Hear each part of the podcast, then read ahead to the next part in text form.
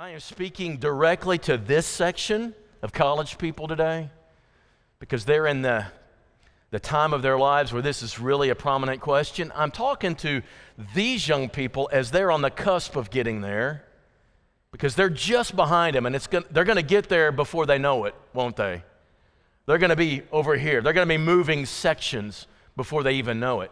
I'm talking to some maybe who are thinking about changing their occupations. Is there anybody who, who thinks they're, you know, they're just considering, if your boss is here, don't raise your hand, but is there anybody here that might be close to changing your job somewhere? Anybody close? Okay, there's some of you like that.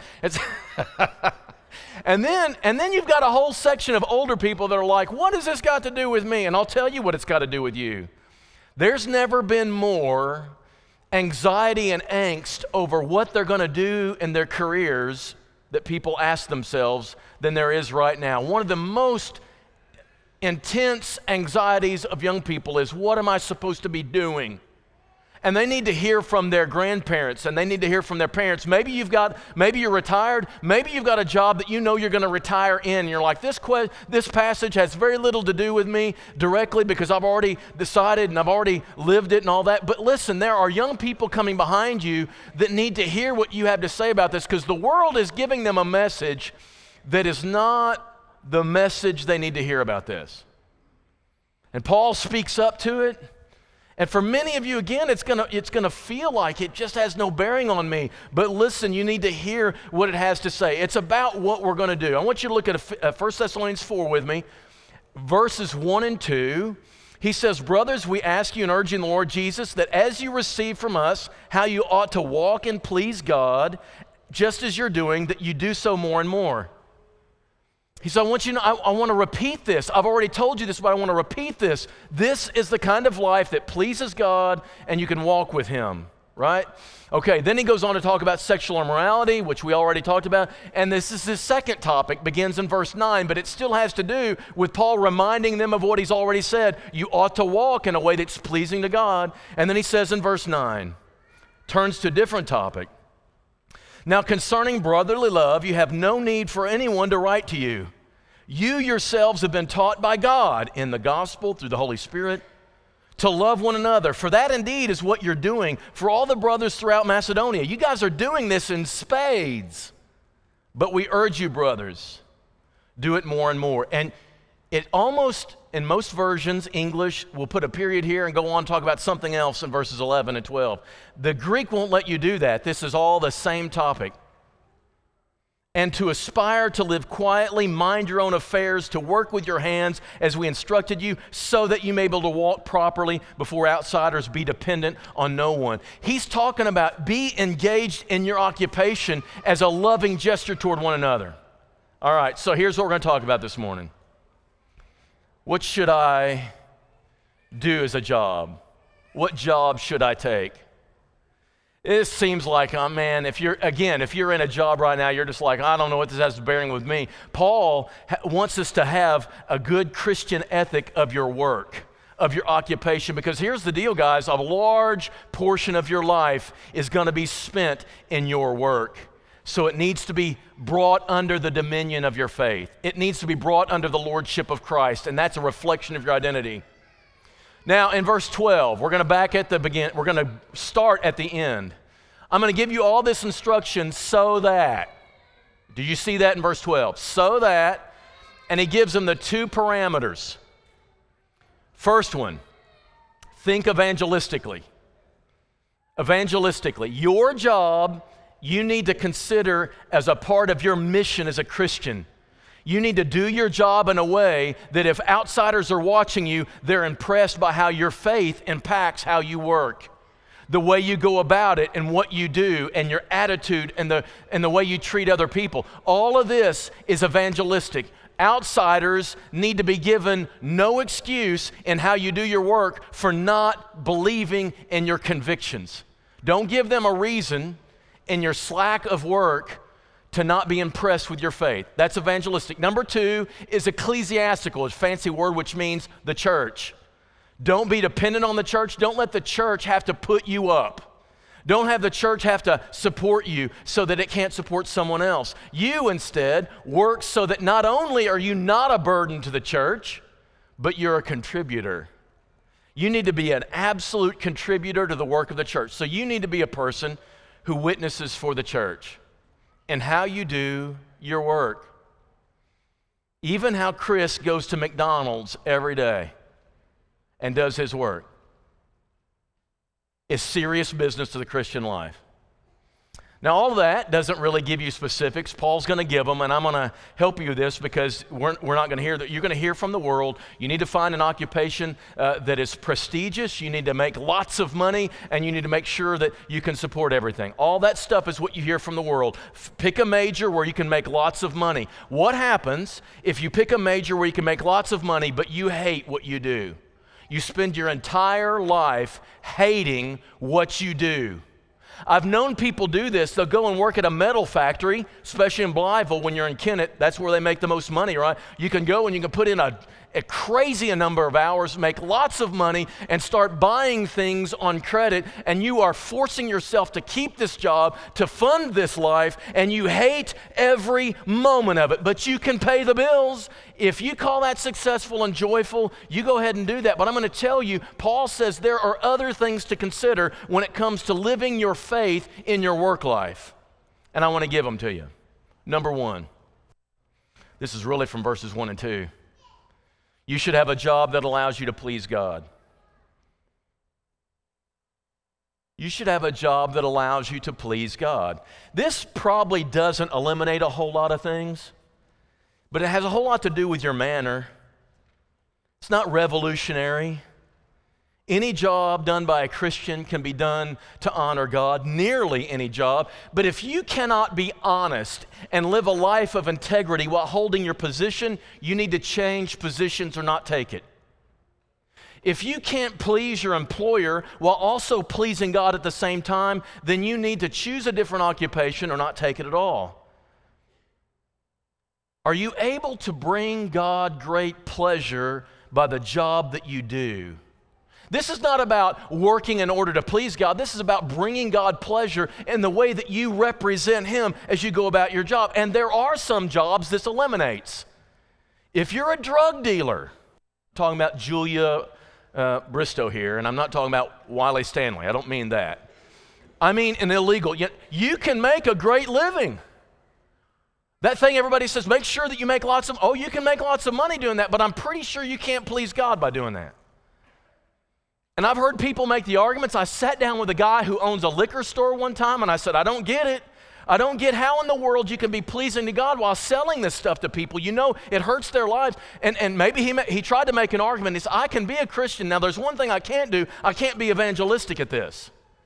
But I can still be a Christian and do this. I was like, I don't see how you can be a Christian when you can't be evangelistic while you're doing your job.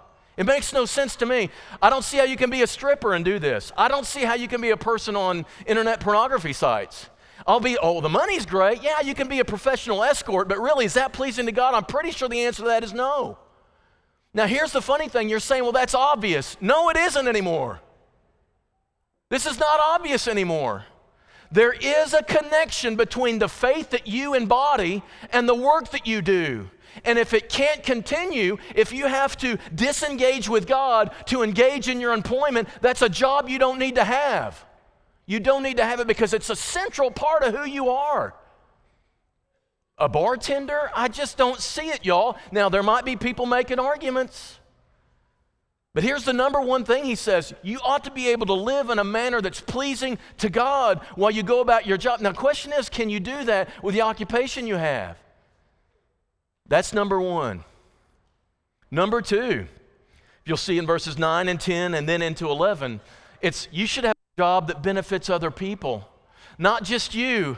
It doesn't just support your lifestyle, but it has some kind of it has some kind of connection to serving other people. God kind of wants that. The job he gave Adam in the beginning of creation I want you to take care of this world, and then I'm going to bring you a wife. God seemed to think that you needed to have a job before you have a wife. Let me say that again. God seemed to think that you need to have a job before you have a wife. Dads, what do you think? You think that's true? I kind of think that's true, right? And so, but he said it was to take care of the earth. That was, that was Adam's job, and it was to be constructive and beneficial to other people. And the more conscious and the more clear in your mind about the value of your work and the lives of other people benefiting from it can motivate and fuel your motivation to do that work. There's nothing like it. Now, every job in some way does this. Martin Luther used to say even the street cleaner can be, bring glory to God and benefit the world, and he can. if you've been along a street that's really nasty and you can't get your way through there without busting up your tires and all that, all that, all that stuff can be, but somebody comes along and it, they're doing something that allows you to be mobile and also makes the creation a little cleaner. That may seem weird, but it's true. Teachers, have it difficult right now, but there is no question at all. It may be in their minds sometimes, there's no question. The work they do blesses other people, and that's supposed to fuel you. The fourth through sixth grade youth rally last week, the youth minister from Batesville was here with his wife and his kids, and that son of his, great kid, was at Caruso with me, did a great job, and he was so helpful. Everywhere you went, he helped us with stuff, wasn't asked at all. And when we were here at the end of that fourth through sixth grade youth rally, everybody was about to leave, he was picking up chairs and rolling tables back into the area where we store them. And I thought, what a weird kid, 14, 15 years old. He wasn't asked. This isn't his church. If you ever want to see the church empty out, just start picking up the chairs people leave in droves, boom, and all of a sudden nobody's here. But he didn't. He was putting up chairs, and I went up to his mama and I said, Man, what a helpful kid. Yes, he's very helpful for others. She said, I get that all the time, but I can't get him to take out the trash at home. Does anybody have this phenomenon happen at your house? When your kids go to somebody else's house, they're so polite and they're so helpful, and their parents brag to you about your kid, and you're like, Who are you describing? Right? You know why it's that way? It's so much, it fuels you, it motivates you when what you do blesses others, whereas if it's just your house, yeah when you have a job that blesses other people and touches other lives, there's something really good about that. There's something really, really good about that. Next one. I want you to see it in verse 11. It's a little strange. There's a couple of ways to interpret verse 11. I'll give you both of them as we go through here. But verse 11 says, um, to aspire to live quietly to aspire to you might think that well you know just be quiet and don't bother. No this is this is don't be restless. Be contented in what you do. Not restless and distracted don't be that way. And then he goes on to say, and mind your own affairs doesn't just mean mind your own business, it means keep your mind on your own stuff. Be engaged mentally in what you do. And then he says, and work with your own hands. Keep your mind and heart and body completely engaged in what you do. I call this, it engages your spirit. I'm totally into this. This is something that I see the value of, and it's in my wheelhouse, and I want to do it, and it, it feels like a calling. Y'all believe this language? I know you think I'm going Pentecostal on you. But I believe you can have a job that is a calling that is so near and dear to the passions of your own heart that God put in you that going to work is not a job at all. Do you ever been there? You've heard it said that, right? Get a job that is so much enjoyable to you that it doesn't feel like working at all. And by the way, if that means taking $10,000 less, be willing to do it. That is worth more than a whole lot of money. You won't hear that in a lot of places, but you heard it here. It's in your calling, in your wheelhouse. We got people around here who are like this. I've made a list of them, and then I'll look up and I'll see some. But we got right now, Levon's in the hospital, and this church is in dire straits. We are in, we are in trouble. You, you know who's at the helm? Elders. We are in trouble. She'll be out, she'll be back to it. But here's the thing that woman could probably find a million other things to do that could pay better. But she's doing exactly what God designed her to do. It's amazing to watch. I think Randy Carlton is doing exactly what God created him to do, and the satisfaction that must bring. Terry Smith. You ever go out and eat with him? I would encourage you not to, unless it's privately. Everybody in the history of the world of this area since 1820 knows who he is because he's been taking school pictures that long. And when you do that, because of that, he knows the school everybody went to. He may not know their name just right off, but he knows exactly how they smile and what he said to them to make them smile, what school district they're from. And they know him and they talk to him. And that is a connection he has that just makes him feel fulfilled. That guy is the most fulfilled guy because he's doing exactly what he was designed to do. Paul Wallace is too. He's a salesman who likes to talk, but nobody has to really work closely with him. That's the secret. He just has to call them and leave them alone, right? That, that's the. I'm doing exactly what I was made to do. I'm convinced of that. Only having to work one day a week that sold me on it. There are people like Amy Floyd. She, I, she was made to be a principal. I don't know if that's true out of the womb or not, but she, and she's doing, and she does it well. And I know Ju- Julie Bristow, I've, I've, talked to her enough about her. It's, it's amazing. When you do this, Matt Horner, if you hear the story of how he came to do what he's doing, I'm telling you, he's doing exactly what God made him to do. And when you're doing that, guys, there's no, there's nothing like it. It's in your flow. It is absolutely what you were designed to do. And it brings satisfaction as so much more than money. And if you can make lots of money doing it, that's even better, right? It keeps you so completely occupied that you're not distracted and you're not getting in everybody's business because you are completely consumed accurately by yourself. I have a friend who, who teaches art in New York, and right now he's doing a mural, a huge mural on a wall. And he says, The day goes like this. I never think of anything else because this is exactly what I was made to do. And because of that, he's not distracted, he's not discontented. He's not running around looking for something else to fill him. He's not bothering anybody else because he's completely in tune to what he's doing. And if you can find a job like that, and listen, even if you have to pay, I'm going to say this again, even if you have to take a little less, so Abby's trying to decide what her major is, right? But she's known what it is since she was in Le Bonheur. So we're in Le Bonheur. They tell her, they tell us, right after open after the brain surgery, she's going to have to have open heart surgery, and we were all in a funk. Emotionally, we were just a mess. I'll cry at the drop of a hat these days. Ever since then, I'm an emotional mess about that stuff. Melissa was too, and we were trying to rally her because Abby was just, it just hit her, even at a young age, what was going to happen. And she was just, I, we couldn't reach her. We couldn't do, we just couldn't do it. And so we left the room, and the child life people came in. These people don't get paid much. They're not going to make a million dollars doing this stuff. But they came in, and I don't know what they did because they made the parents quick, you know, leave the room. You just need to leave, right? And so we leave the room, and they come in. We come back a couple hours later. And she's a totally different person. And they know what they're doing when they do this stuff. And she said, from that moment to this moment, that's what I want to do. And that's what she's pursuing. And people can tell her that you're not going to make a million dollars at this. I don't care. You are pleasing God. I'm telling you, if you know what we felt, and you know what those people did, and we came back and you were a different person and it changed us, if you can do that for another family, do it. Do it, even if you only make 40,000 a year. Because when you're in the flow like that, it doesn't even matter. Now, we're going to correct that in just a minute.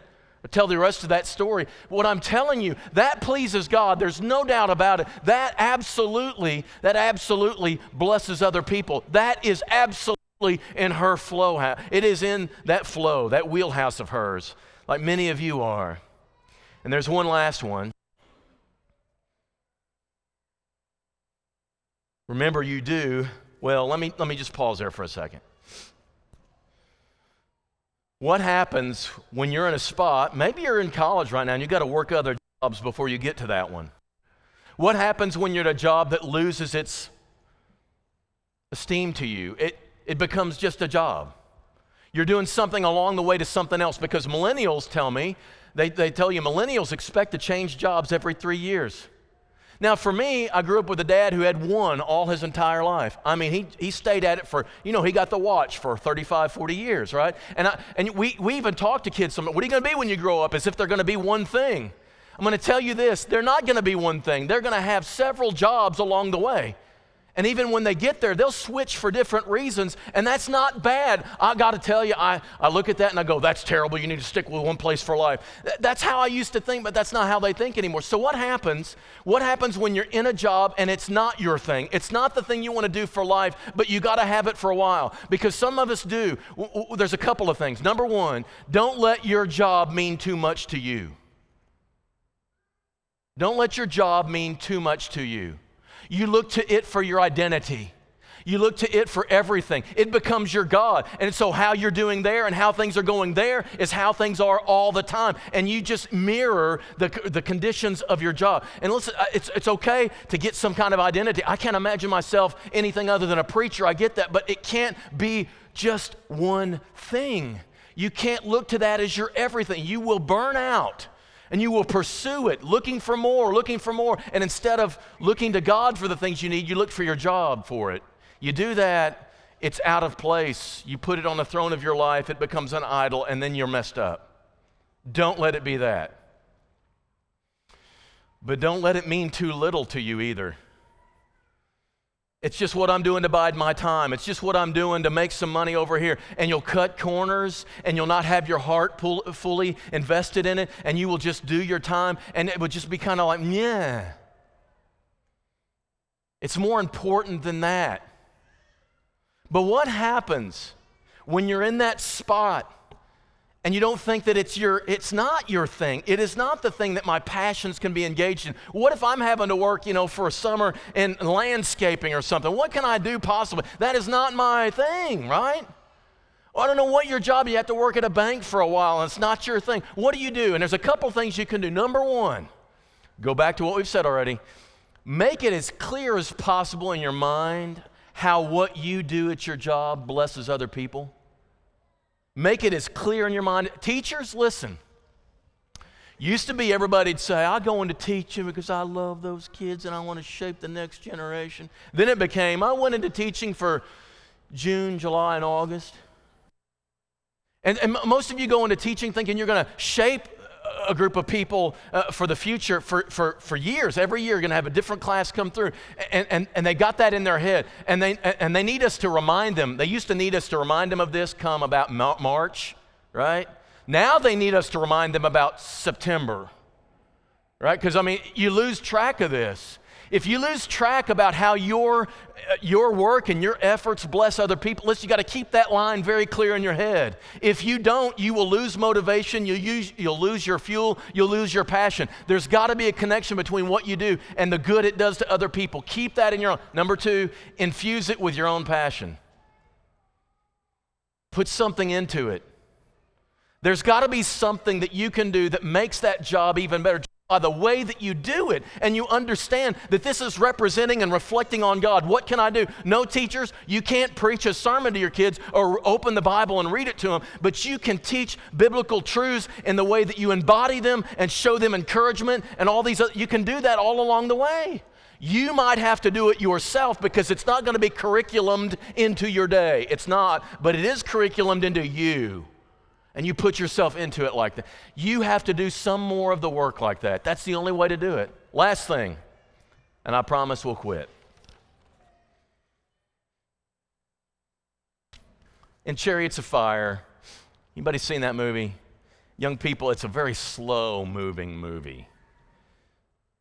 Eric Liddell, 1924, he's running that race in the Olympics. He's supposed to run the 100 meters, but one heat of that 100 meters is on Sunday, and he is a missionary.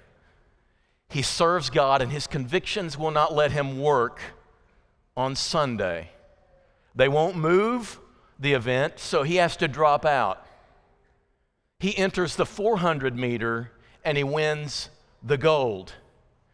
Here's what's interesting a line in that movie when he talks about God made me to be a missionary. He says, But God also made me fast. And when I run, I feel his pleasure. When I run, I feel God's pleasure. Here's my question When you do physical therapy, when you go to your factory and put in time there, when you teach school, do you feel God's pleasure. Now he's running with another guy who is the 400 meter guy. He didn't win anything. He's, his name is Harold Abrams. He's running with him, and here's what he says in that movie I'm 24. I've never known contentment. I'm always in pursuit, uh, but I don't even know what I'm chasing. When I run, I have 10 seconds to justify my existence. I have to do this to justify that I even exist as a human being. There's, I don't feel the pleasure, I have to earn that pleasure. And when a job is like that, these are two different perspectives of jobs. And what I hope for you is that you're the first one. I hope that when you do your task and the way that you do them and you realize the evangelistic value of them and the church value of them, that you will feel God's pleasure. But the last thing to say about this is you have a job that allows you to take care of yourself and your loved ones. You see that in verse 11 because this is the other side of this. Aspire aspire to live quietly, mind your affairs, be able to take care of your stuff and to work with your hands as we instructed you. The work you do should enable you to take care of your own business. You should be able to pay your way. The church does exist to take care of its members. There's no doubt about it, and the Thessalonian church was doing a great job, great job of that. But here's the thing if a member cannot take care of themselves, the church should help. But if a member can but won't, the church should not help. You need to not only not be a burden, but you need to be a contributor. But here's the thing, and I'm saying this to Melissa. Uh, so, so here's Abby. She's gonna she's thinking child life because she wants to work at a children's hospital like that. You won't make a million dollars. You won't be. There's other people who will make more, and they'll be able to do more, and that's just so sad, right? That's just so sad. That's the reality. But what that means is this: make sure your obligations are fewer than theirs. Make sure your financial things that you have to take care of are less than other people's. You can have a job that takes care of those obligations, but you must, you must be careful that your obligations stay within your range of being able to take care of them. That's just a reality. There's going to be doctors working at Le Bonheur that will make a lot of money and be able to do a lot of things and have those five cars or whatever and all that, and they can do it because they've got it. And you know what? They're in the flow too. They are doing what God wanted them to do. You're going to be over here making less. And unless you marry a millionaire, and I'm all for that, but unless you marry a millionaire, what that means is you got to be a little more careful. But if you have to be more careful so that you can do this job that pleases God, that benefits people, and that is in your flow, in your area of passion, do it. Do it. And it's worth it. That's God's perspective. You might not hear that in a lot of places because most people will tell you make a bunch of money.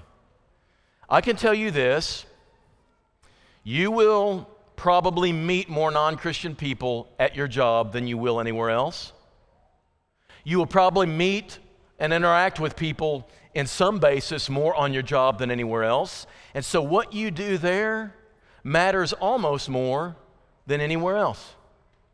Let's live a life that is so contented, that is so engaged, that is so passionate that people can't help but see how your faith impacts what you do because that's what people who are unbelievers are going to see the most. And then it enables you to be able to do the work of the church because now you're able to contribute to it. Those are the things Paul would say about your occupation. Again, that's not the most thrilling kind of sermon you can ever hear in your life. But I'm telling you, with the angst I'm seeing with people about trying to figure out what they need to do with their lives, you need to hear a word from God. You need to hear what He has to say about it. You need to know that God has more concerned about you than about the amount of money you're going to make. He has to do with your soul and your spirit and your entire being. And God wants you to be His, and He's going to bless you. He's given you something, and He wants you to use it. So use it and bless the world through it. There's anything we can do for you this morning spiritually, if there's, a, a, a, there's, if there's anyone here who's just on the verge of thinking, I want to live the Christian life and I want to put myself under the dominion, the authority, the lordship of Christ, this morning it's a great time to do it. Once you do, however, let me warn you, once you do, everything comes under the umbrella of Him, including the job that you do and the work that you do and how you parent and how you are a child. And if you're ready to make that decision, you haven't already, we'd love to see you make it as we stand and as we sing.